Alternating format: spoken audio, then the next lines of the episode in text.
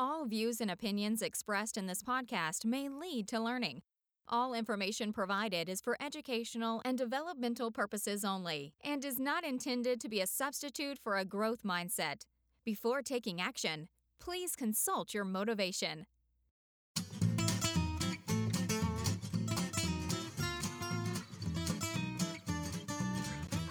This is the Teacher Talking Time Podcast.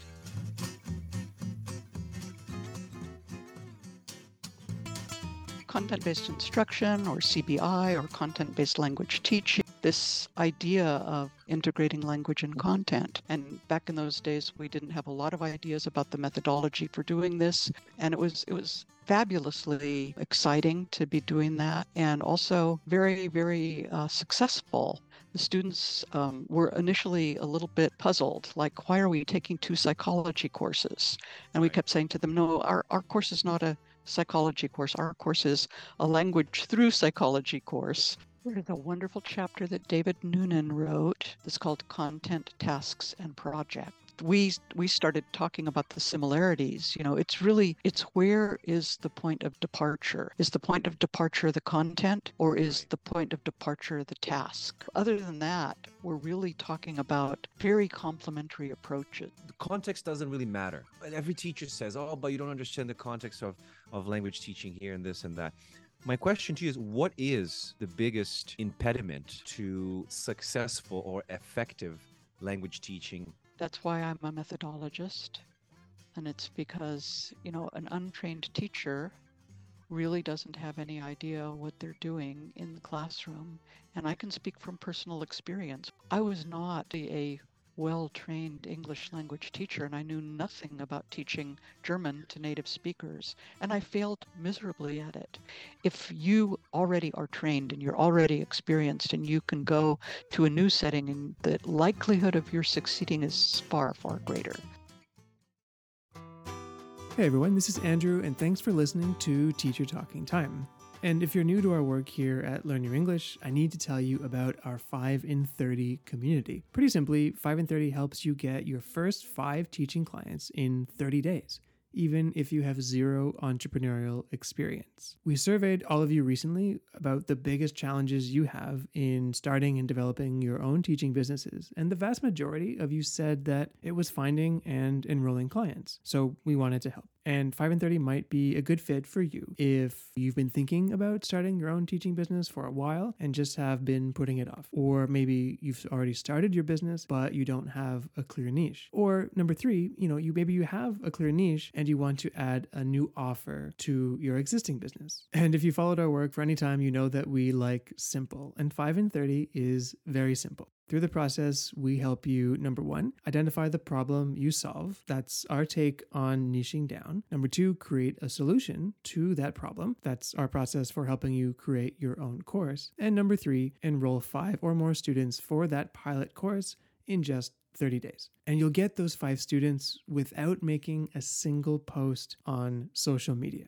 Does that sound like you? Are you a teacher who wants to gain momentum and consistency in your business, understand your niche, and gain five new clients in the next 30 days? Without making a single post on social media? If so, head over to our website and get started. You can go to learnyourenglish.net slash 5 in 30 and get started right there. That's learnyourenglish.net slash 5 in 30. The link is also below in the show notes. We hope to see you on the inside if you feel this is a good fit for you. And now, let's get back to the show. In this episode of Teacher Talking Time, we're privileged to sit down with Donna Brinton, a distinguished figure in the field of applied linguistics and TESOL. Donna's academic journey is as rich as it is inspiring. With dual BA degrees from UC Berkeley and MA degrees from Purdue University and UCLA, she's been a prominent figure in second language education, starting her career actually in Germany and later contributing significantly at institutions like UCLA, Soka University of America, and USC. A really key aspect of Donna's work is her advocacy for content based instruction, or CBI, the main focus of this interview. This innovative approach uses new language as the medium of instruction, integrating language and content teaching. This method leverages the interconnectedness of language form and function, offering a more holistic learning experience. Donna's role in our field extends beyond her academic and teaching contributions. She's part of the first generation of female applied linguists who, in the 70s, began to significantly shift the gender dynamics in our field. Her generation marked a pivotal moment, paving the way for greater female representation and leadership in applied linguistics. She also has extensive authorship, including influential texts like Teaching Pronunciation, The Content Based Classroom, and Heritage Language Education. These works, along with her global teaching and consulting experience, have made her a very, very respected voice in language education worldwide. We loved speaking with Donna. We know you're going to learn a lot from this conversation. And with that said, let's get into it. A funny, interesting story to share. Because one of the first books I read about teaching English was uh, what in Brazil they call the Apple Book. Yeah. The Apple Book. And of course, I didn't everyone, know the name. Everyone calls it the Apple Book. The Apple Book. Okay. So Mhm. I remember coming across that book in early in the, uh, I don't remember. Maybe two, uh, when was the first edition of that book published? Do you remember? I'm not sure because I only came on in the fourth edition. I, I wrote chapters in the third edition, but then I was one of the co-editors in the fourth edition, and I'm not entirely sure when that first edition came out. we're not going to talk dates then but it was at the beginning at the beginning of my teaching career i've been teaching for about 23 years now so in the beginning Mhm. of my teaching career that book was um, part of our teaching uh, library in the staff room there and i remember picking up a copy of that and jumping right into the pronunciation part and reading that pronunciation section and thinking wow this has actually really opened up my mind about teaching pronunciation. Years go by i come across teaching pronunciation another book that was also um, seminal for those who are interested in teaching pronunciation and then of course i was talking to mike the other day and we're like thinking about guests for the podcast and he, mike said leo why don't we do something on content based learning and i was like mike i'll be very honest with you my understanding of cbl is very very limited and he's like well that's why we do the podcast we invite people who are experts and we can approach this from a beginner's mind. And then Mike suggested, why don't we interview Donna Brinton? I was like, I don't know who Donna Brinton is. Oh no, you're going to get a chance. But that's what I was going to say is that eventually when I looked you up and I started learning more about you, I was like, of course I know who she is. The Mm. Apple book. So Well, I'm I'm the middleman in a lot of those books. I'm sort of the person who who glues it all together. Um, so you know, Marianne's name is first on both of those books for for That's a good right. reason. And and actually, I'm really happy to say that right now, that's wh- what I'm majorly involved in. Is we're putting out a fifth edition of the Apple book. The, a fifth edition coming out when? fifth Do you know? Come well uh, in about two years. We're just starting. We're still identifying contributors, and we're still Mhm. putting together that table of contents. But Right. uh, we've been trying for years now to convince um, the publisher that they needed a fifth edition because the last Right. edition was 2014, and it's it's really in need of revision. But they kept Mhm. saying we're not we're not going to do that. We're not interested. And then out of the blue, we got an email saying, "Congratulations, you're doing a fifth edition." nice. so- Well, breaking news. That is Yeah. fantastic. Yeah. Yeah, yeah. Well, before we before we jump into the book, before we talk about teaching pronunciation, content-based instruction, we have a lot of a lot of topics to discuss here with you. I know that you started or that you were trained in in your teaching career as an audiolingual teacher of German. I was, yeah. Yeah. So that what I dates was hop- me quite a bit. what I was hoping you could perhaps walk us through is maybe share with us your your journey into the field of language education, how you got into applied linguistics, and more importantly, and I think this is a question that I, I'm I'm usually very curious to hear from from other professionals is what inspired you to pursue this career? Okay. So, um, as an undergraduate, and this is back, I won't even give the date because that makes me look really old. Um, as an undergraduate, I studied German and also comparative literature. I did a dual major as an undergrad. And um, as a child, actually, my father had a sabbatical year. He was a professor of chemistry in Germany. So um, I was put into German schools and I learned German by sort of not even immersion, maybe more submersion. Um, so that was what I did best. And that's what I thought I would do as an undergrad. Back in those days, we weren't too goal oriented. Um, and I was at UC Berkeley, so we were particularly not very goal oriented. Um, so anyway, I decided to do a master's in German, and I got an offer from Purdue University for three thousand dollars, which was a huge amount in those times, you Oh, know. wow. So I thought, okay, great, I'll do my master's degree. And when I finished the degree, um, the foreign language requirement pretty much across the country was dropped, which meant that there wasn't much need for audiolingually trained German instructors.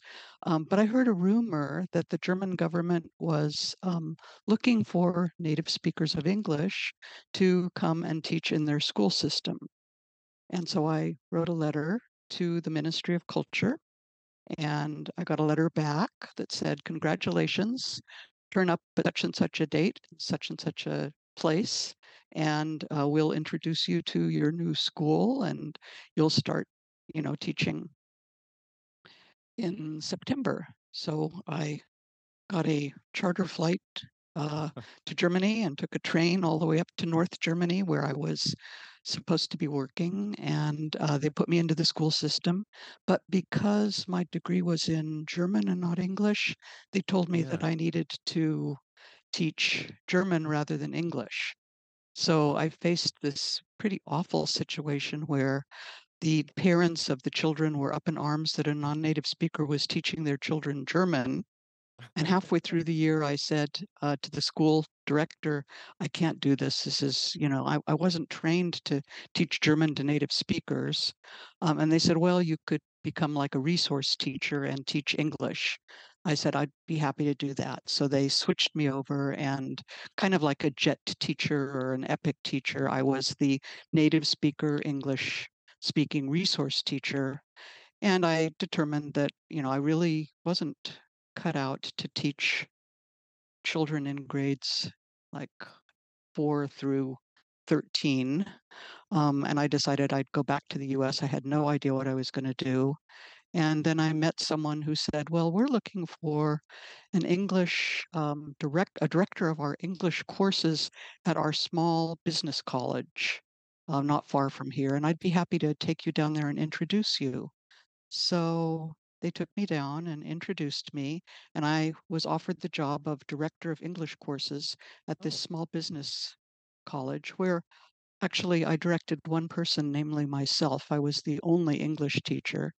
Um, but the salary was very tempting and exciting, uh, about twice what I'd been making in the school. And I became an English teacher. And at the time, I was teaching what really I know today is ESP. But in those Oh. days, I really didn't even know much about English for special purposes or specific purposes. Mhm. So I was teaching business English and English for management purposes. And I stayed there for about another four and a half years or so. Um, at which point the school directors absconded with the money and the school got closed down. Wow. And um, I qualified for German unemployment for a full year Wow. because I'd been paying into it since I first entered Germany. And so I had a nice year of travel and I went to all sorts of places. But a friend of mine who um, I'd met uh, said, Well, you know, you probably, since you're teaching English, you should probably go back and do a degree in teaching English as a second or foreign language. Mhm. And um, I thought, well, that that sounds reasonable. So I, I had to leave Germany because my residence permit was coming due, and I applied to UCLA to be a graduate student and did a second degree in teaching English as a second or foreign language, taking courses from Marianne Celce-Murcia, who of Mm. course became then my my co-author, co-editor um, on the books that I've been working on. So that's a long, long story Wow. long answer to your to your question. It's And mm, that's what I've been doing ever since, really. it's it's interesting how pretty much everyone who eventually becomes a professional like as a, as a as an English teacher or teaching English as a foreign and additional, whatever language you want to describe it. It's very interesting how most of us, if not the majority of us, didn't know what we were doing in the first place. We place. fell into it. Uh, exactly. maybe that's sort of generational too, you know. I mean, as I said, my generation was not particularly goal oriented. We had no idea what we were going to be when we grew up. We just sort of figured that it would happen. And luckily for most of us, it did happen. yeah. I, I, I, even for us, I think the three of us, I think we kind of like stumbled upon it. Oh right? yeah. Very much Yeah. the deep end. Yeah. I didn't. I mean, I very much in the deep end, and I did the. You know, I taught abroad, and I remember vividly when I came back to Canada here, Mm. which is home, wondering same question, Donna, like, Yeah. what am I gonna do? Because it never occurred to me, so silly, that I could just continue to do Yeah. foreign language yeah. teaching here.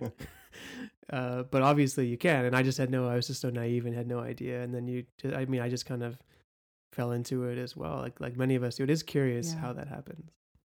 One of the Oh. things you've mentioned um, working with uh, Marianne Murthia, and you also mentioned uh, Russell Campbell. And Yeah. I think Mhm. the two of them, correct me if I'm mistaken here, but the two of them seem to have been some sort of uh, role models or, or significant influences in your in your career. Um, I'm wondering if you could tell us a little bit more about how how their teaching, how their mentorship has shaped your own approach to to how to language education. I would say. Um, Sure. Well, both of them, uh, you're you're quite right. Both of them were major mentors to me. Um, Marianne, maybe more from the instructional point of view. I took a lot of courses with her when I was going through my degree program. Um, but Marianne was one of those people who really believed that her students were her her co-equals, or equals. Um, the first and second and even the third edition of the Apple book contained chapters almost exclusively by her students. And so, you know, I think the message that she gave us and the thing that gave me the kind of confidence that maybe I needed as a newcomer to the field was that, you know, you are you are experts in the field already and you Mhm. can write a chapter that's going to influence people. So Marianne's, you know, main mission in life, I think, has always been to translate research into practice, into terms that new novices to the field, um, you know, could understand. And that's Mhm. been very much, I've modeled myself along those same lines.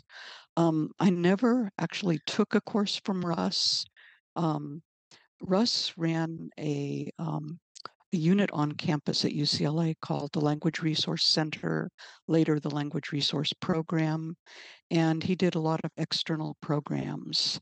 And as I became more experienced and, you know, got hired on as a lecturer at the university, he reached out to me and said, I'd be interested in having you do some of these programs with us. So I ended up doing programs with him that were international programs. We Mm. did a program with the Vietnamese very, very early on um, called Business Alliance for Vietnamese Educators, BAVE. I did another program in Western China where we brought undergraduate students from UCLA's Department of Political Science um, to Western China to do English summer camps. And I did some pre training of these undergraduate students because they weren't educated in TESOL methodology at all. And then Russ said, why don't you go with them? And that way you can kind of um, observe them and give them coach them along the way and so that was one of the most interesting experiences that i ever did abroad with russ's programs. Um, so i think that um, that that shaped me too to a large degree to realize that you know there was a, a really wide world out there of people needing needing to learn more about how to teach english effectively and russ's message was always you know we we can go there we can do this we can help out he had so many programs going on um, i didn't i wasn't involved in all of them but those were two of the major ones that that i participated in It's um, it's important that you mention that it's really crucial for any language teacher to understand how not to just teach the language, but also how languages are actually learned. And this is where the the research comes into play. Do you find, and this is a an honest question because I don't really have an answer for it. Do you find that we have somewhat moved away from talking more about methodology, teaching, and we have moved towards more other, I would say, social issues? We haven't really. I feel like this is just a perception. And again, I want to hear your take on this, but I find that when I attend conferences, when I participate in certain webinars, I feel like methodology has taken a bit of a backseat now, and people are focusing more on social issues. Do you see that in the same way, or do you think that methodology? Because I, I remember watching one of your talks, and you talk a lot about the pendulum in in methodology and language teaching. Yeah. Has the pendulum swung a bit too far onto the social causes and, and things like that, as opposed to our craft, which is being better teachers and understanding how people learn languages? Well, I'm not sure that that it isn't important to include that in methodology, and and a lot of this is pandemic influenced. I mean, at Mhm. the um, the International TESOL conference in Portland, for example, social emotional learning was in all, at least half of the presentations, or so it seemed to me. Um, and um, with in, in with respect to the Apple book, we've been asked to include a chapter. There's so there'll be a new chapter on social emotional learning, and there'll be another chapter that's also you know, quite, I think, um, forward thinking about working with neurodiverse learners or what used to be called learners with special needs. Um, so I think that that needs to be brought under that umbrella of methodology. But I think methodology has always kind of taken a back seat to issues like second language acquisition and social issues. And so, you know, maybe with the uh, the fifth edition of the Apple Book, we can swing that pendulum a little bit back in the other direction. I'm That's hoping right. so, certainly. Yeah. And you are very famous, very known for your work in content based instruction. As Mike was the one who actually brought this up to me. And I know that you, you've written a book, um, and I'm going to say the name of the book correctly here Content Based Instruction What Every ESL Teacher Needs to Know. So I'm going to use the subtitle of that book to ask you what is content based every- instruction? What, does, every, ESL teacher Well, need to know? that that book is actually a shortened version. It's the ebook version of uh, the second edition of um, the content-based classroom that Mm, Ann Snow and I did, and um, it was a brilliant idea of our editor Kelly Sippell at the time to bring out this series of what every ESL teacher needs to know about, you know, a number of topics. Mhm. So, um, yeah.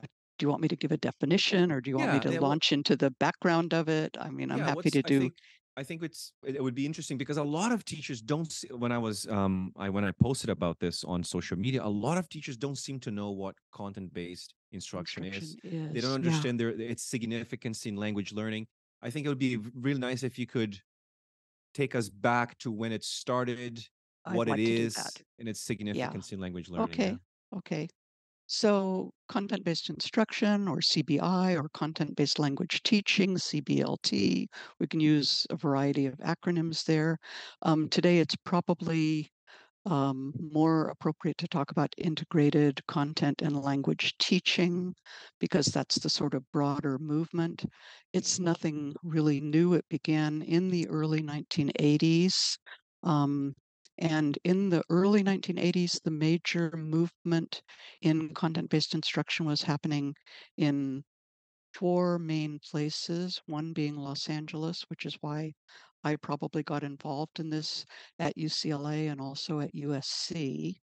Um, in Monterey at the then Monterey Institute of Language Studies, now Middlebury Institute, um, in Ottawa, Canada, Oh, and Ottawa. in Vancouver. Oh. Um, and the reason that this was happening uh, was really not probably it just it just happened sort of simultaneously um, there was there was some coordination that happened, but mainly because people would say, you know, what you're doing at UCLA is similar to what's happening at the University of Ottawa. And you should talk with Mari Wesche because she's, you know, really interested in writing a book about this idea of integrating language and content. Um, and so that's that's actually what led us to write our first book Mm. on content-based instruction, which was content-based second language instruction.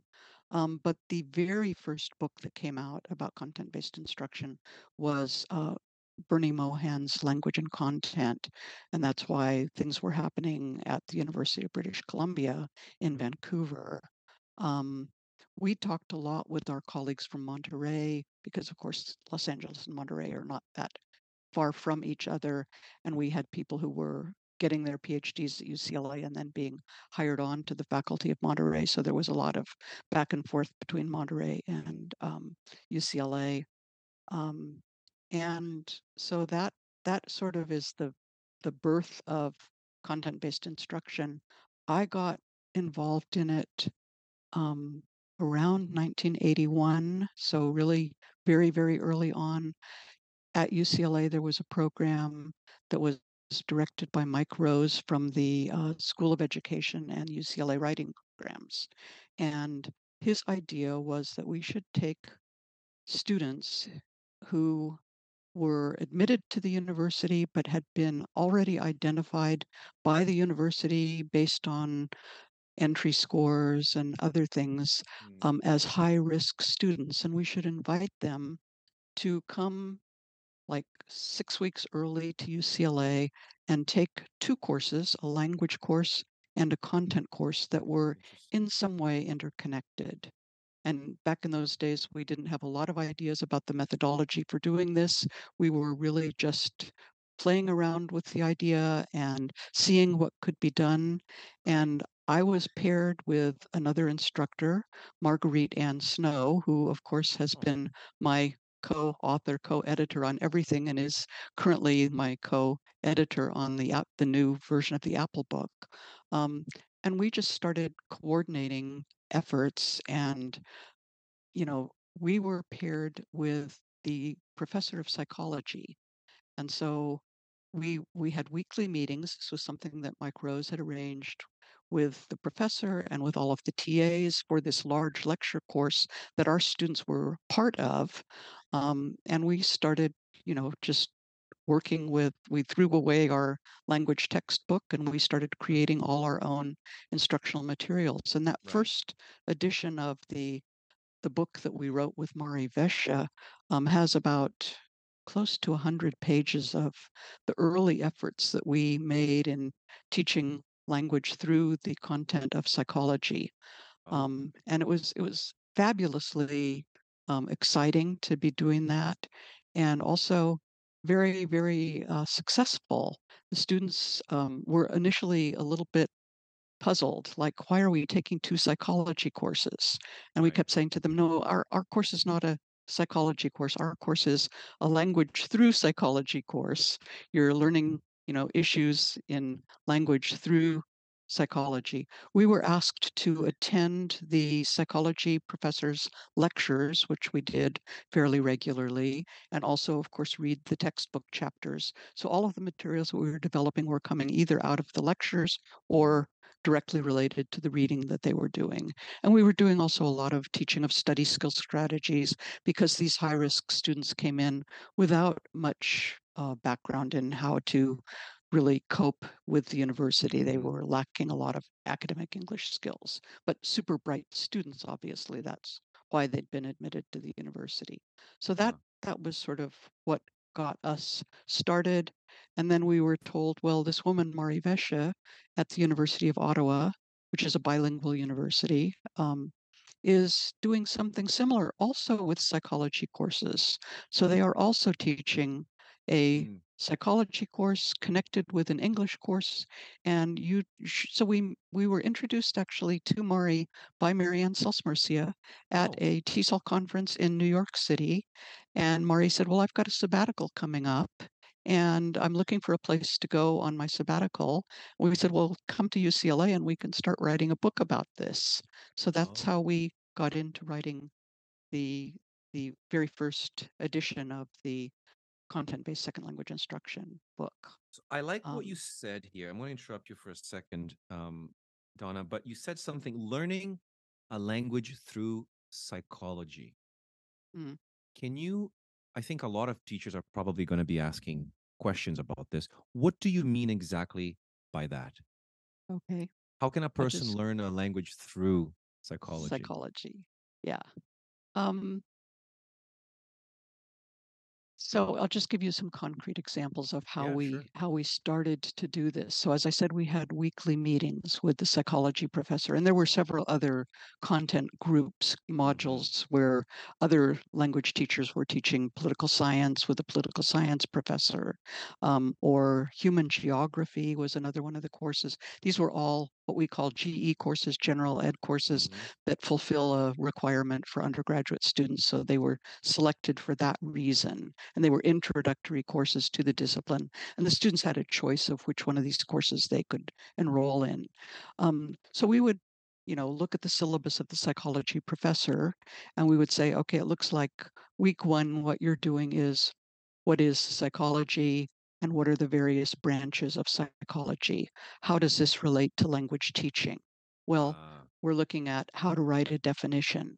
yes. And so, you know, what is psychology? Psychology is the study of Right, right, short sentence definition or paragraph length definition. And this is exactly what we, we would ask the psychology professor what, what is the quiz at the end of the week going to contain so that we can prepare our students linguistically for doing this. Because, of course, our students were all from other language backgrounds and not hmm only, you know, high risk in terms of their Right. academic skills, but also because they were second language students coming into the university. Um, at the end of week one, the students were in our class were getting a little bit less confused about why they were taking these quote unquote two psychology classes. Right. And Monday, I remember coming in the first time we did this to the next Monday, and the student said, Donna, Donna, you know what? Remember all of those those those things that we were doing about what is psychology? That was the question on our psychology quiz and they were all Right. excited, you know, because they felt that they'd done well. And of course, you know, what we were doing was teaching them issues like we were focusing on the definite article in a definition. So that's how we started to do this. And, Mm, um, you know, we would just sort of brainstorm, Ann Snow and I, what are we going to do tomorrow in tomorrow's class? Well, today the lecture that we attended was all about, you know, Freud and Freud's uh, theories. Let's see what we could do about classification right. and how we could that. building building the curriculum to go. Yeah. Well, we're Wow. currently in the these days. Yeah. Wow. Yeah. Did you have a chance to repeat that course? We did it eight different summers in a row. So, yes. Oh, wow. Unfortunately, each time with a different psychology professor. So, uh, that would have been easier if it had been the same one and the same t- psychology textbook, but I think we probably had also eight different um, psychology textbooks. But we the basic ideas were Was there, and we could, okay. yeah, yeah. So, So that was and the that really, then. yeah, and as we progressed in the years, you know, we Mhm. started to also work on this book with Mari Wesche. So, and then we also started to make a couple of professional presentations about this at TESOL conferences. And we were able to do a study at the end of this period where we looked at um, the success rate of these, I think it was 254 students that had gone through this freshman summer program to see if they had actually continued in their academic career and how Mhm. successful they'd been. And of course, we can't say this was all due to the freshman summer program, but um, you know, we did interview a lot of the students, and they were, you know, really very much attributing this success to the fact that they had had this initial shot in the arm, you know, Right. to sort of help them get into what the university expectations were. Right. So basically, I have a defi- a working definition of content-based learning here, which is learning a language through a subject. I can give you a formal definition if you What's want. give This us one. here's a formal definition from um, from the Apple Book, the uh, fourth edition, and from the article that Ann Snow wrote. And here's what she says. She says CBI is an umbrella term for a multifaceted approach to second foreign language teaching that differs in terms of factors such as educational setting, program objectives, and target population, but shares a common point of departure the integration of language teaching with content instruction.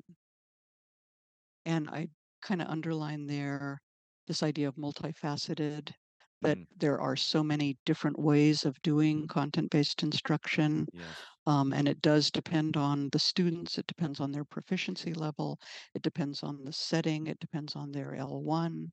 Um, you know, there are all sorts of ways that we can do this effectively, and there are different types of content based instruction, but um, it's it's really a big umbrella term if you want to think of it that way. Is that is that how you? Because I remember watching one of your talks and you discussed CBI. Um, I think you call them prototypes.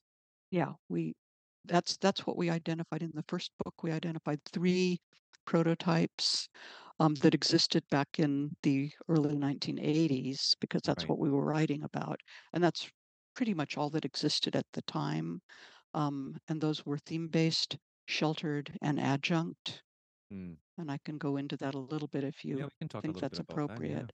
So, you know, theme based is the broadest and probably best known version of content based instruction. It's what you see in every ESL, EFL textbook. When you open the table of contents and it says chapter one, women in the workplace, chapter two, global warming, Yeah. chapter three, you know, whatever. Um, so the idea is that you take a theme of supposedly high interest to the learners. Um, and you work with that thematic content and you find readings and you find listening segments and you work with grammar within that you know sort of thematic context so that's that's essentially what we mean by by theme based instruction and Right. it's also maybe the most flexible of the three because it can be done at virtually any proficiency level and Right. with any you know any language background um, the sheltered approach um, is something that's very important in the school context that we have in North America, um, where you enter a school district and you realize that there are 35 uh, home languages in the students in that particular, you know, school district or in Los Angeles. It's often, I think I heard that there are 97 different languages, but I suspect that there are Seriously. actually more than Wow. that um, in the Los Angeles Unified School District. So a teacher walks into the class that they're teaching basic science in, and half the students, or three quarters of the students, or in some places even basically the the majority of students in that class don't come from a language background that is Right. English, and yet the instruction is being carried out in English. So the idea is that you need, as a content instructor, um, you need training in order to Mhm. work with these students effectively, and you need to find means of, um, you know, making your lessons more interactive. There's a Right. whole huge literature on sheltered instruction and how to do this effectively. Um, so that's that's really what the sheltered model is. And then the third model, adjunct instruction, is what we were doing in the freshman summer program. You have two instructors. One is a language instructor, one is a content instructor. The language instructor's job is to use that content as the point of departure for teaching language issues. The content teacher basically just does what they would do normally in any class that they taught.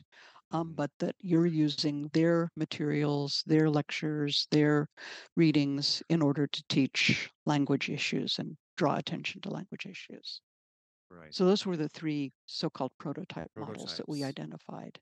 Interesting. Okay. I, And see, then I, I wasn't familiar with with the sheltered or the adjunct. But Mhm. uh, the themed is probably the most popular because, as you said, most ESL textbooks, CFL textbooks use that theme. Yeah, Um, yeah.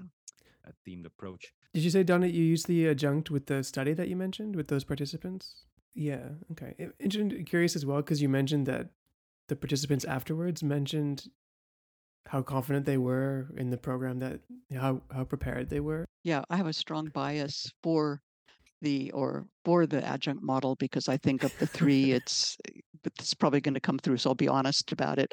Um, but it's also it's also the most expensive of the models because if you think about this, you know, you have to have two instructors rather than one. Um, we were actually paid additional money uh, because of all of the extra work that we were doing because we were not only teaching, but we were also doing all of the materials development for that course on the Oh. fly. We were attending the professor's content lectures. We were reading the content textbook. We were attending, you know, meetings. Mm, Um, it was a very involved model, but I think that's why the students, you know, the students, there was also tutoring that was involved. So oh, we wow. had our own tutors um, for the language course. There were tutors for the psychology course. These it was a residential program, so the students were staying in the dorms at UCLA. Um, so they had dorm tutors who were helping them. So it was really, uh, you know, very successful because of all of these things that were put into place. These, Mm. you know, That's really Yeah. interesting. That's that sounds like a really good way to go about it. In a situation where, you know, resources aren't like that, or could could a teacher put on the different hats themselves in in their own setting, for example? Yeah. Good question, Andrew. Actually, for um, the first edition of the content-based classroom book, we had a chapter in there by a teacher who did exactly that. Oh, Um, and Really? at, at a California community college because he was so impressed with what was going on, you know. So yeah, that can happen. Um, and I think that's maybe uh, one of the one of the models that's sort of grown out of those prototype models. Um, as I was sort of starting to say, um, in the content-based classroom second edition, um, one of the things that we attempted to do was uh, make a new map of content-based instruction that was not just three pieces like the sheltered and theme-based and adjunct, but that looked at all of the different possible variants of content-based instruction that had been developing over the years. This was published in 2017.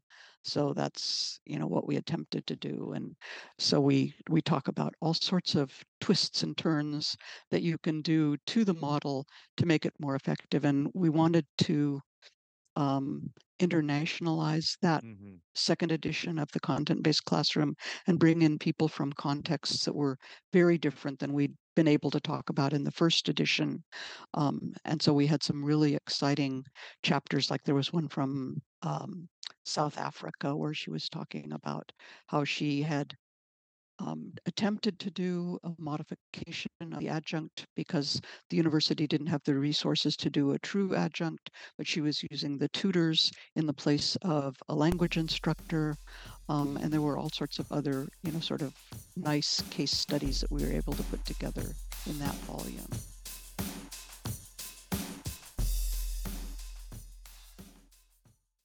Let's take a quick break. We'll be right back. And if you are also new to our Learn Your English community, I have to tell you more about our Teacher Accelerator program, which is our online program for teachers all around the world who want to eliminate lesson planning, reach and help more students, teach less, earn more money without, of course, sacrificing work life balance. Our programs help teachers reflect and develop in the most important skills they need to succeed in the information age. And it's just like your teaching isn't for everyone, our program isn't for everyone, it's for someone. The program has four pillars of successful design we have a community, we have live sessions, we have self paced learning, and more importantly, we have lots, lots of feedback. Does this sound like you? Are you a teacher who wants to implement dogme and task-based learning in your teaching? Do you want to eliminate lesson planning? Do you want to help more students but also work less? Do you want to transition from selling your time, teaching one-to-one to actually focusing on outcomes and selling results? Do you want to be a business owner and not an employee? And more importantly, do you want to build and scale your teaching business? If this sounds like you, then you have a great opportunity here. Just head over to our website, learnyourenglish.net slash schedule and book a meeting with us. We would love to have a conversation about your current situation and whether we can help you with any of these things. Hi, everybody. My name is Kimberly and I'm from Malawi. This is Teacher Talking Time to Learn Your English podcast. There's a lot to, un- there's a lot to unpack yeah. there. Yeah, So yeah. Go ahead, Mike. No, no, I, and I think um certainly for a lot of our listeners, Donna, um, a, a question that kind of comes to mind is like, you know, I, I'd, I'd love to use this approach. Many of our teachers that that uh, listen to our podcasts are are perhaps teaching business English business, or they're teaching English for management or for IT specialists and so on. And I'm I'm sure they're they're always wondering like, you know, um, at what like what what would be a good way to approach the content side of things like uh, you mentioned that you had to do your own research and you you got access to to some scholars and some experts and some lecturers but i just was wondering like in in over the course of your career have you kind of identified some best practices for how teachers could kind of approach that that content side of life Yeah.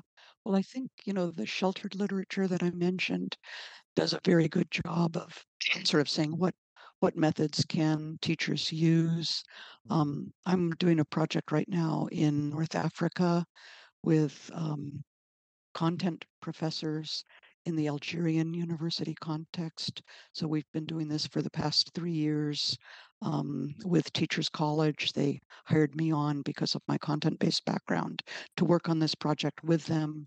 And um, we've been trying to sort of identify these types of best practices like you're you're mentioning. Um, my colleagues and I at UCLA way back in the late 1990s decided that we weren't happy with the kinds of textbooks that we were using with our students at un- these were matriculated students at the University of California, Los Angeles.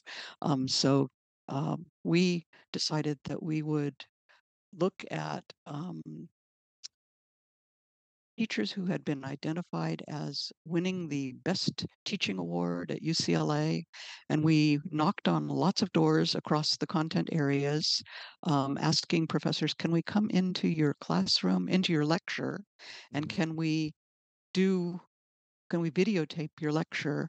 Can you identify for us what you think is one of your best lectures? And also, can we get access to the readings that are associated with those or any other materials that you're willing to share, like the quizzes or the um, paper assignments that you've given to your students? And we put together a two volume um, ESL text written at a very high level for high proficiency level students called Insights. Um, and um, I was I, I think that that those two volumes went a long way towards sort of um, helping us to figure out what the best practices were. And uh, when I was working with this Algerian project, the teachers asked, you know, what what can we see that would show us what we could do with our content lectures? Um, and I, I said, I'm happy to share these materials. The book's no longer being published. So I shared with them a couple of chapters and they said, this is exactly what we want. You know, this is what we need. This is really very helpful. And they proceeded to then write new chapters to go along with this textbook um, based on the content that was being taught at the Algerian University. Um, so we had cohorts of five to six students, and in in each one of those groups, those subgroups of our of our um, professors that we were working with, there were usually two content professors and three or four applied linguistics people, and they were all then coordinating, like we did in the freshman summer program, to create materials that would integrate language and content. So it's called the ICLHE project, Integrated Content and Language in Higher Education project that's um, co-sponsored by Teachers College, Columbia University, the uh, Algerian Ministry of Higher Education, Right. the U.S. Embassy in um, Algiers. It's a very exciting project. I So- was I just found a copy of that book that you just mentioned, Insights, a content based approach to academic preparation. It's probably one of the first textbooks that I've actually, 1997. 1997. Yeah. And uh, it. I, yeah. I didn't know. Actually, I collect I collect old books and books that I usually, you know, out of print. This one doesn't seem to have it. They don't have it in print anymore. But Oh. like, I don't know why. Because you said something interesting, Donna. You said you were not happy with the textbooks that you were using. And I Yeah. feel like a lot of language teachers today are also not very happy with the textbooks they're using. So now a lot of people are just creating um, their own material. materials. Yeah. In my well, there, question, there are issues of authenticity. For example, you know, yes, these were real university lecturers who kindly let us into their classroom with huge VHS uh, video cameras at the time, and um, you know, yeah, it was one of the very first books that um, that came out using actual authentic materials, and we had to, of course, get permission from all these yeah, professors, use their lectures. Um, yeah, that's amazing because it reminds me. valuable. Yeah, Yeah, it reminds me of the COBUILD project with Jane that's Willis right. and Dave Willis. does. Yeah. where they also released in it the first textbook that used corpora, that used authentic audio, authentic material. Mhm. My question to you is very simple. It's the same question that I asked Jane Willis when she came on the show. Why didn't this book do well? Like, why wasn't it like oh, a the book hit? did well. Did The well. book did well from the book did well from 1997 until about 2010, 2011. Really? Yeah, We've never heard um, of this book before.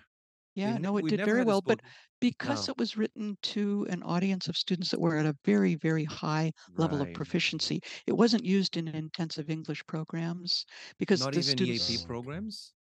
Not usually. wow. We we tried Mm. to introduce it there, but you know, the IEP curriculum is very often divided into listening, reading, writing, and speaking, and Right. they use you know these series of books, and so it was used more in um, in university matriculated level programs, but also Wow. abroad. Um, Mm. we had a lot of sales abroad.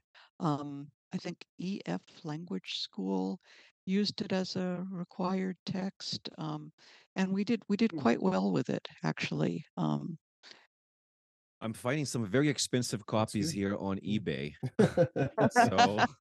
Well, I have a couple extra copies. I guess I should put them on eBay too, huh? yeah, Maybe- yeah. yeah, yeah. I think I found one on Amazon, fifteen dollars, but it cannot be shipped to Canada. So there's a there's a there's a flaw. In That's a thousand dollars. That. Yeah, exactly. The book is cheap. The shipping. That's right. yeah. So content based much, approach yeah. to acad It's probably what i'm also hearing donna um, especially what you're saying about the materials creation the approach talking to subject matter experts what i'm hearing is a lot of the what i what what mike long calls the strong task based language teaching approach where you actually talk to the experts you look at the kind of discourse that those people have to um, adopt in order to belong to that very specific discourse community.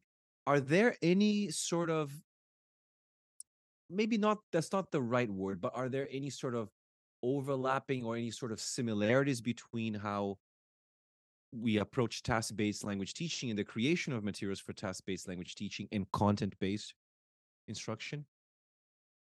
There's a wonderful chapter that David Nunan wrote Oh, um, in the second edition of the content based classroom that's called Content, Tasks, and Projects. oh.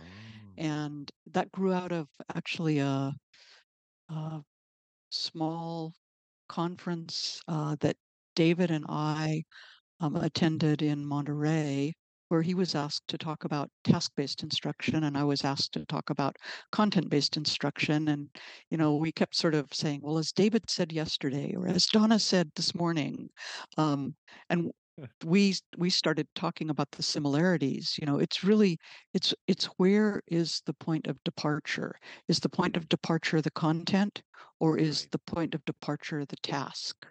Other than that we're really talking about very complementary approaches. It's not Mm. this one is better than that one but which one of these is more appropriate in the setting that you know that we're working with?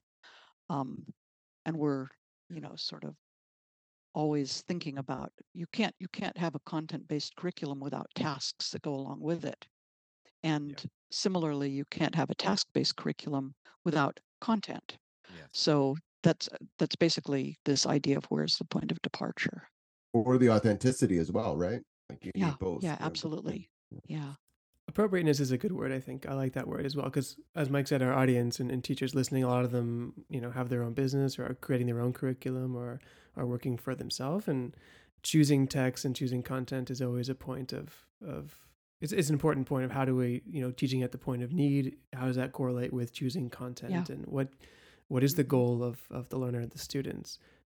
In mm-hmm. that study that you mentioned, I think you said psychology and you were talking about Freud was it that those students would then go on to study psychology specifically was that the the basis of choosing that or and the only reason i ask is because of our audience and usually they're Yeah. want to choose the right content for what the goal Yeah. of, the, of the learner has in in that particular project, the FSP freshman summer program, um, no, these were entering first year, you know, undergraduate students. They weren't necessarily wanting to be psychology majors. They were given a choice of four or five content courses that they could enroll in, and when they were enrolled in that content course, then they automatically were enrolled in the the language course that was connected to that. Um, yeah. nice So they weren't necessarily going on to study psychology, but they just thought that sounded probably easier than the other class. but they gave they got a choice it sounds like i think choice is They really did have a cho- they did Yeah, have a choice. Yeah, yeah, yeah. good But very different. Like the project that we're doing right now in Algeria, the students who are going into those are actually majors in that discipline. So Um, and the Algerian government has just made a decision to this is this is a landmark decision to switch from the medium of French at the university to the medium of English for oh wow uh, content instruction. So there's going to be a huge need for training language instructors and content instructors across all of the, the universities there. if you're listening there's a niche for you Yeah, yeah, there is. Algeria, huh? I have one Fascinating question. country too. Yeah, I'm, I'm curious. I actually I wrote it down because I'm like I want to be part of this now. I want to I want to I want to go to Algeria. Yeah. Um, I'll definitely I'll definitely send you a message later. we can talk about that. good.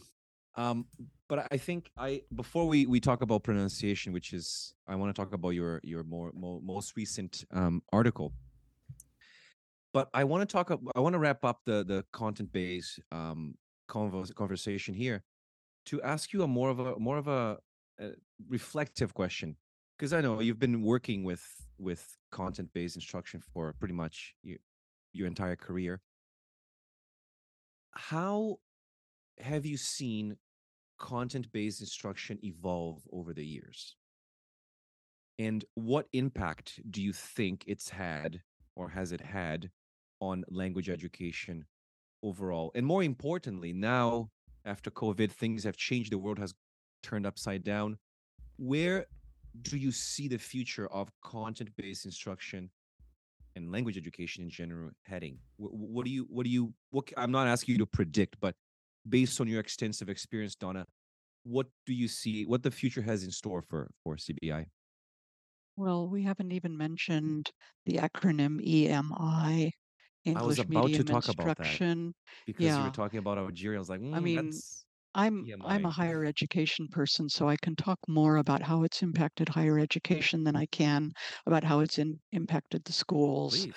Um, obviously, it's had a- it plays a large role in the schools as well. But if you look around the world today and you see so many universities have opted to either do certain programs within the university all through the medium of English, or the entire university has transferred over to doing English, just like what's happening in Algeria right now, where they're talking about embracing EMI. Um, I've done a lot of work in Japan um, with different universities there. They were actually one of the very, very first countries um, outside of the European Union to embrace EMI. And Mhm. Sophia University, for example, was probably the very first to sort of do extensive work with EMI. So that I think has transformed the world really. If you realize that, oh, I can go to um, Thailand and I can be a graduate student there at the Thai University, and I won't need to learn Thai because all of the classes that I'm going to be taking will be in English. And the last time I taught a class in Japan, for example, I do a lot of work with Kanda University there um, and Soka University as well. Um, I sort of expected, oh, I'm going to be teaching I teach a short course on context instruction to the students at the Japanese university. I'm going to be working with students from Japan. No, I have students from, I actually had a, a Canadian, I had a, a, a Brit, I had an American, and I had a student from New Zealand, along with a student from France and a student from um, Malaysia, all in my classes in the Japanese university. I think I maybe had one student from Japan in one of the courses that I taught, but they're from all over the world. So that's really revolutionized education worldwide, I think. Wow. And there's a huge need for um, for working with these teachers who are delivering their courses through English because these are content teachers who don't necessarily have uh, advanced level of proficiency in English. So there are issues of their proficiency in English, there are issues of Mhm. the students' proficiency in English. When you've got a mix of students from different countries, this is one of the problems that Japanese universities encountered. They had students from Sweden along with students from Japan. Well, the students from Sweden probably spoke English better than I do, but the students from Japan were relatively limited in their English proficien- Mhm. proficiency, and the content teachers were having a lot of trouble just managing the different levels of proficiency within their content classroom. Yeah, I, when you were talking about the, I actually just read here that Algeria is actually switching to English. They're moving away from from French and French, switching all their yes. Education to English, It's which is huge. fascinating. Yeah, it's a big Yeah. move, bold move too, if you ask me. Yeah. Um, well, I wanna I wanna switch gears and talk a little bit about pronunciation because I know you have you actually mentioned this to me, and I went out to look for the article. Of course, I couldn't have access to the article, so I had to ask someone to share the article with me. But you have recently published one at the IATEFL's pronunciation uh, special interest group journal um, called Speak Out, and I actually like the title of your article because it reminds me of an old pronunciation textbook, Ship or Sheep. And you yes, wrote, exactly. is that is that the inspiration for the article? Oh, absolutely. Minimal Okay, pair, minimal okay. pair. uh, This is my audiolingual background coming out. but the, the point that I'm making in that article is that the assessment of the diagnostic assessment of pronunciation hasn't Exactly. moved beyond that in ways that it should be moving. So, that was talk about that because the article is titled it's titled Beyond Slip versus Sleep Diagnosing beyond Pronunciation. sleep. Yeah. Yeah. So I think I'm curious to hear how we can actually diagnose pronunciation skills. Well, I mean, the article is not approach. really um, talking about how we can do that so much as critiquing the current practices. Let's Um, criticize it then first. well, what is the yes. problem with minimal pairs which is seems to be very minimal pairs are perhaps the most pervasive way of teaching pronunciation i've Absolutely. seen it's And all over social media Teachers It's- love them, and students actually, if you do them in small doses, students love it too. They ask you, "Can we do that one again? Say it again. Can we try it again?" Um, and I'm not, I'm not saying we should get, we should dump minimal pairs by any means. It's just if that's the be all and end all of diagnostic assessment, then we have a problem. So I think it's it's important to do that. What I did in the article is I took a look at different um, ESL pronunciation texts for students. And chapter one is always a chapter that's devoted to diagnostic assessment. And I said, I looked at these, you know, it wasn't a highly scientific study. It was basically me flipping the pages of these texts and saying, okay, this one looks like it's totally rooted in audiolingual, you know, uh, slip versus sleep type of yeah issues and uh, diagnostic passages like the Prator and Robinett. Um, when a student from another country comes to study in the United States, um, you know, those were so painful. Those memories of having to, you know, di- to have the students record these passages and then you marked them all up and you gave them back to the students and they looked at it and they thought, I'm hopeless. I mean, every every every sentence has about 25 errors in it. What am I going to do with my pronunciation? So it was a bad message to the students. So what I wanted to do is I wanted to see if any of these textbooks had sort of more forward thinking Mhm. practices that were more in alignment with communicative language teaching principles or more modern language teaching principles. And I highlight one of the texts. It's actually not all that recent. I think it's 2004 publication, date by Sue Miller. Um, and um, I talk about what she does that's a little bit different and a little bit more forward thinking. Um, and one of the primary things there is that she's using um, more free speech samples. She's giving students an element of choice. So here Mm. are two diagnostic passages. Record the one that you feel most comfortable with, rather than here's this just one and that's you have to record that one. Um, she had uh, some wordless cartoons, and then the students were asked, talk about how you think this story evolves Right. you know after the last panel of the cartoon create a story of your own that continues in the same vein so that that's what i was talking about in that article Right. yeah And it's probably, I don't know if this is the right thing for me to say, but I will say it anyway. I think it's a challenge for a lot of teachers to motivate students to want to work on their pronunciation, primarily because of what you said. They're they're being assessed on their pronunciation, they're being marked on their pronunciation. So my question for you, apart from that, is what can teachers perhaps do, or what do you find most effective for maybe maintaining students' engagement, students' desire to actually want to work on their pronunciation over the long term? Are there any ideas that you would recommend to teachers in that in that regard? I mean this sounds like a very simplistic answer but make pronunciation teaching more fun um, more interactive um, there's a whole strand of pronunciation teaching that's called haptic pronunciation I was about teaching to ask you about where they're that. talking a lot about the importance of movement, body body movement, gesture, um, even just you know becoming more aware of of features of you know the the vocal tract and facial you know So basically learning more about the muscles and things like that. Is that what learning the more about haptic the muscle. Yeah, pronunciation?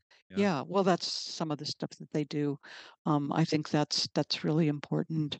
Um, getting students involved in doing the kinds of things that communicative language teaching does so well, like role play. But role Mhm. play is a very exciting opportunity for for doing pronunciation practice. So, you know, those kinds of things. I think. Um, we're looking forward to the revision of the teaching pronunciation chapter in the Apple book right. because we've convinced Janet Goodwin, who wrote the chapter in the fourth edition, to contribute to the fifth edition. And I just had a long conversation with her the other day about what she's doing there. There's a lot of work with um, um, methods like um, echoing Mm, and uh, shadowing, um, yes. where this, and I've seen some amazing um, transformations of students that you could barely understand.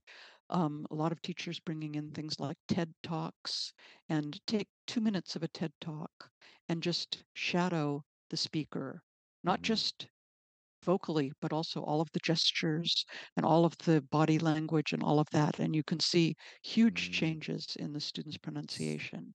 So what I'm what I'm hearing is that this whole haptic pronunciation, um, these practitioners of haptic pronunciation, there it's more of about it's more it's the physicality, it's the muscles, it's the embodiment of pronunciation. Mm. So pronunciation is not just happening literally and metaphorically at the tip of your tongue. Yeah, It's right. happening everywhere. Yeah, yeah. Ah, Yeah. okay. So there there are lots of newer techniques. Um, you know, a lot of people use clips from from movies or clips from television shows to Mhm. motivate their students. I think bringing in authentic materials to the pronunciation classroom, because so much of that the previous pronunciation materials that we had in textbooks were all, you know, so artificial and Yeah. so sort of concocted. Um, that that's sort of the slip versus sleep issue that Right. you know how often how important is it to learn you know don't sleep on the floor don't slip on the floor Right. um, is that really going to serve you well, you know, when you speak the language to real people. Probably not all that important. I don't know if you're familiar with the work of Richard Cauldwell, A little bit, yeah. but Richard talked a lot about what he called the blur gap, how certain words, specifically words in a minimal pair, they might sound like slip or sleep, but when they are inserted within a sentence, within a context, those words change their shape. So sleep doesn't Yeah. always sound like sleep, and slip doesn't always right. sound like slip, right? I just watched a, a clip of uh, Scottish speakers the other day, and you know, the vowels there, oh my God, they don't sound anything like my vowels, you know. Sounds like a different language sometimes. I remember watching yeah. a video of two, I think it was a good friend of mine who showed me that video. Two Scottish farmers having a conversation and they just couldn't understand each other. Yeah, yeah, Yeah, it was phenomenal. So, Which which brings me to the point because you were talking about authentic material, authentic material. A lot of a lot of teachers they feel insecure about not only their accent but also in their ability to effectively teach pronunciation. And I remember talking to a few of them and one of the reasons for this is because a lot of teachers think that they're not the ideal model for their students, especially in an EFL context. And I think you're also familiar with the work of, I never know how to pronounce his name correctly, but I'm going to try. Peter Medgyes, the Hungarian yeah, Hungarian guy who wrote the non-native teacher.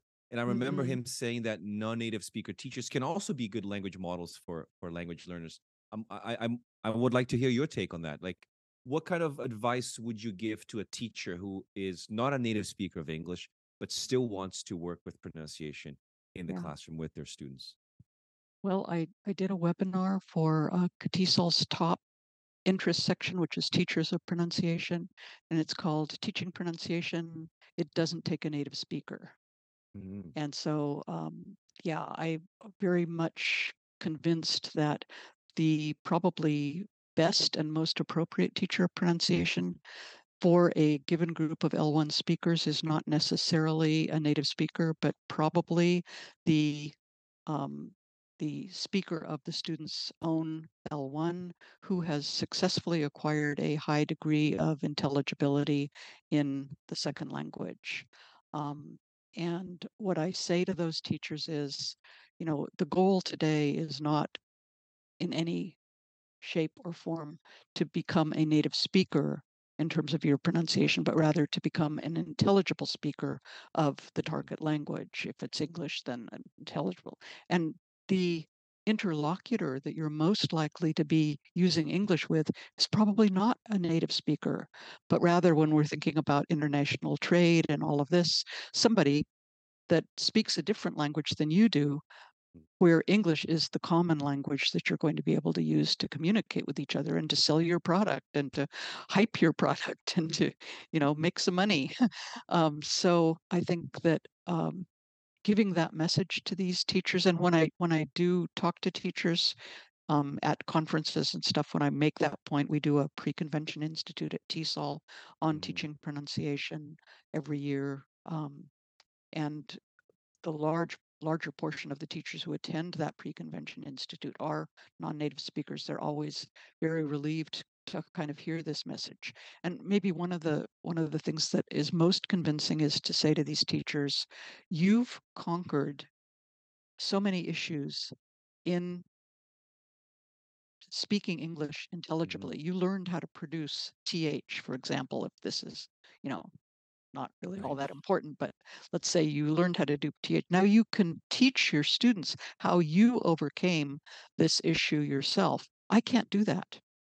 I don't have that experience. I never had to overcome these hurdles of how to acquire, you know, English intelligible, highly intelligible pronunciation. You did. So you're a much better teacher of this for your students than I am. Yeah, it's a good point. It's a good message, I think. I think a oh, lot of teachers will will appreciate that. They will appreciate that. Yeah. Um, I have a few, maybe one or two more questions that I would like to ask you, Donna, so we can uh, we can wrap up this episode. And they're more. One is more of a personal reflection. I really like guests to reflect on their career, and the second one is more about the future of language education. But I know that you have worn many different hats teacher, teacher trainer, materials developer, author, supervisor, evaluator, um, connoisseur of Algerian um, culture, apparently now. And this might be a very difficult um, question for you to give an answer to, but looking back at your career, what are you most proud of? That, that's a really tough question. Um, I'm I'm very proud of you know the the co-edited and co-authored books that I've put out on the market, but I want to give full credit to my co-editors and co-authors because they're I, I almost never do things by myself. I'm a collaborator at heart. Um, I believe that you know there's so much strength in collaboration. So I'm very proud of those. And I'm also probably most proud of the work that I've done internationally, which I, we haven't really talked about at all, but um, I've done a lot of work, um, especially with uh, U.S. Department of State, which has a program called English Language Specialist, and Mhm. I've done over 40 different assignments as an English language specialist in not 40 countries, but probably close to 30 countries, Wow. um, where I've worked with teachers these aren't programs for students. In my case, it's always been working with teachers, teachers in Tunisia, teachers in Libya, teachers in South Africa, teachers in Chile. Um, and um, I'm always given an assignment. It might be, you know, a whole short course on teaching pronunciation, or it might be about content based instruction, or it might be general methodology. But I feel really good about what I've done there and the connections that I've been able to Mhm. make with teachers around the world. I can travel to almost any country, and there's somebody there that I know because they were a a participant in one of my workshops. And I, I love the work that I've done there. And it's been transformational for me, obviously, because it's given me that kind of um, authenticity where I can talk about what are the issues in teaching English around the world. Well, you know, the first thing that usually happens to me is, well, you don't really understand our context because our context is different. Well, I understand the context in about 40 different countries. And Mhm. I, the lesson I've taken from that is that the context is really not all that different depending on the country where we are. It's there are far more similarities than there are differences. You kind of open up the the conversation for another question related to what you said. Well, first of all, I know oh, I was even thinking, I was like, this would have been a three hour podcast easily because there's so much we still want to talk. So we're probably going to have to have you back to talk more about other things related to your career. And maybe when the Apple book is out, we can invite you back so you can Oh, talk more great. about that. But you said that the, the context doesn't really matter. It's not really everyone is oh every teacher says, oh, but you don't understand the context of of language teaching here and this and that. My question to you is what is the biggest impediment to successful or effective language teaching and of course as a result language learning what do, what do you see as the number one obstacle or impediment for that based on your Yeah, vast experience I think that's why I'm a methodologist. And it's because, you know, an untrained teacher really doesn't have any idea what they're doing in the classroom. And I can speak from personal experience. When I went to Germany, as I mentioned at the outset of this interview, I was not really a well trained English language teacher, and I knew nothing about teaching German to native speakers. And I failed miserably at it. Had I perhaps been trained to do that, you know, I would have been more successful. So I the um, Western China experience that I mentioned real briefly, hmm where we took the undergraduate um, political science majors to Western China, and I had a two day brief, you know, training period before they got there. Um, it was fascinating for me to see how they would just sort of fall apart in front of the groups of students because they didn't have the training. And then at the end, they'd say to me, Donna, Donna, give me a, an idea. What can I do? You know, I just did this mm-hmm. lesson on body parts and I, I totally lost it in the middle of the class because this, I didn't know where to go next. So I, I think training. Is the is the follow up to that then that a, a trained teacher who does know what they're doing can go to any context or almost any context with the right method? Is the follow is that the follow up? So I think so.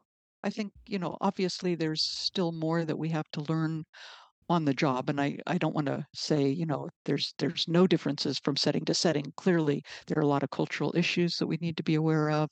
There's all sorts of stuff that needs to to be learned on the job but if if you already are trained and you're already experienced and you can go to a new setting and the likelihood of your succeeding is far far greater than that of just tossing the the backpacking you know teacher the backpacking individual who wants to stop it and and we all started there we all started Yeah. there so you know there's nothing wrong with that it's it's the best way to start.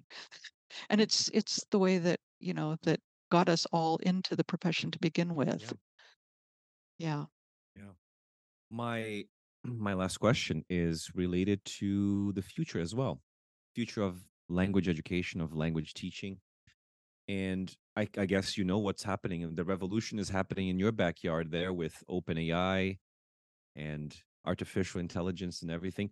What what do you it's hard for you to predict but i'm asking you with with your background and your vast experience what do you think it's going to happen? How do you think that as a as an industry as as a field do you feel like we can still we can use we can leverage the power of artificial intelligence in language teaching. Is it a threat? Should people be concerned? The question that i a lot of teachers always ask me is like leo ai is going to take our jobs. I said i don't think it will Mhm. because the same teacher back in the day when we had a blackboard said the blackboard is going to take over our jobs. What do you have to say on that? What are your thoughts on artificial intelligence the future of language education donna? I'm absolutely no specialist in this at all but i have been you mm-hmm. know sort of reading mm-hmm. especially on linkedin i think the posts on linkedin have been really really great because so many people who really know a lot about artificial intelligence are writing about it as it pertains to language teaching and so every morning that i open that up and i i give myself the task of at least reading one or two of the posts that people have written and i think um, i tend toward those ones that say it's it's a tool like any Mhm. tool we managed to you know figure out what to do with zoom it didn't take over our jobs it just made our jobs initially a little bit more complicated but then in the end kind of interesting to see yeah 15 years ago, 20 years ago, I was asked by USC to do um, some classes remotely. And I thought, oh, I taught one class, physic, one physical class and one or two remote classes. And I created the curriculum for these remote teacher training classes. And I thought, I'm never going to like doing the remote stuff as much as I like doing the physical stuff. But in the end, I realized I have a closer relationship with my students who are students in the remote classroom in the in the it wasn't zoom at the time it was i think some version of adobe something or other that we were using but um you know we we are very as language teachers we're very flexible we learn how to do these things i've gone through i don't know how many um Canvas and Moodle and Blackboard and all of these different, you know, course Right. management systems that we had to figure out how to use. And I, I don't think I could teach a course without one today. yeah I, I think they're so valuable to be able to have this, you know, wonderful compendium of materials and resources and links that the students can and and you come closer to the students that way because you can put up, you know, journaling assignments and all of that. And I think the same thing is going to hold true of AI, but obviously it's a skill that needs to be learned. We need to learn how Mhm. to direct it to do the things. I've seen some pretty interesting presentations at the recent CATESOL con- state conference that I attended, where teachers were showing us how they'd created lesson plans using AI and how it had simplified their lives. So I do believe there's that. There's that, but it needs to all be taken with a grain of salt, sand or salt or whatever it is we do, um, and figure out, you know, how to use it effectively and how to not let it be a threat in our lives and mm-hmm. not you know, let it be a negative influence. So absolutely absolutely Do you see last one from me. Just do you see on the future? It's it's already kind of part of the present, but more countries like Tunisia, in, in the context of EMI, do you see that becoming more prevalent as we move forward? I think yes, but there's also a backlash that you're, I'm sure, aware of, where you have countries like Sweden saying, you know, we've essentially done away with Swedish as a language of academic interaction and we need to bring it back. So I think those lessons from these countries that have been doing it for a longer period of time need to be translated to the people who've just discovered, wow, this is, you know, amazing. We're going to do away with, you know, French altogether in the Algerian university and embrace English. Well, you know, let's look at let's look at the literature and let's look at what what the lessons learned so far have been. That's the pendulum. It's swinging. It's the pendulum, yeah. pendulum is swinging. Algeria, sorry, I misspoke. Not Tunisia, Algeria. Yes. Uh, well, Tunisia too. We had a project also in Oh. Tunisia, but it was not an English medium instruction one so much as it was working with teaching teachers, training teachers of young learners, which was also a fascinating project. I feel that if you were to sh- just name a country, I think Donna would say, "Oh yeah, but we also work there." You got it wrong, but we've we've been doing some work there too. Well, Donna, thank you very much. Thanks everyone for listening. Thank you. This was totally delightful. You guys really appreciated getting to know all three of you, and your questions were amazing. And thank you for thinking of me. Yeah, absolutely. No, I think it's uh it's we definitely like I said, Mike brought it up and I was like, yeah, let's talk. And uh eventually looking into it, I love that you sent me that menu. Um there was so much in there. I was like, oh wow. There's so and I honestly had material here for us to talk for at least three hours, but we all need a break. I have I have Yeah. a bad back, and if I sit for too long, my back starts hurting. It starts firing. Mike firing may up. need to take a little bit of a nap or something to I, I'm just continue I'm, getting I'm, over. I'm almost out of my feet here. Yeah, yeah, yeah. Yeah. Yeah. But but totally captivated, right? Yeah, yeah. I'm just leaning up against the bookshelf. Oh, there we go. That works. Yeah, lean up against the molding here. Yeah. yeah. and uh but we we're definitely interested in uh, having you talk more about content based instruction i feel that for some reason a lot of this younger generation of teachers they don't know much but because there's a lot of uh, there's a trend now where teachers are becoming more autonomous they're becoming freelancers they're building their own courses they're attracting their own audience so they have their own niche and i feel like the people that that listen to the podcast a lot of them are researchers a lot of them are practitioners but i feel like not many people talk about cbi and course creation and things like that so we would love to have you do that webinar on cbi um, for us we I, I was going to say better in january donna as the year's coming to an end and i know december is rushed for everyone so i don't want to do that yeah. i don't want to do that to you or to I'm, us I'm not going to be available. I would say no, No. if you asked me December. yeah no i think we should Fair aim enough. for january february i think that would be January, be February, yeah, would be yeah. easier. Yeah. new year new year we i want this year to be over and uh happy thanksgiving i know it's coming up That's right. Yeah, thank big you. thing Thank in the you. us yeah yeah. So Okay. um And we'll thank you very much again. donna Yeah. Yeah, we'll do. We'll have to have you back when the book is out.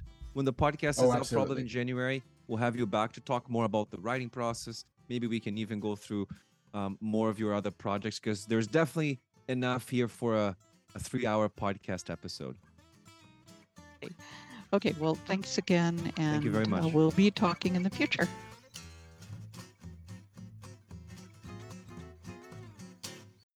You've been listening to Teacher Talking Time, brought to you by Learn Your English. Ready to take control of your education? You're in the right place. Teaching, professional development, learning. Expand your world with Learn Your English.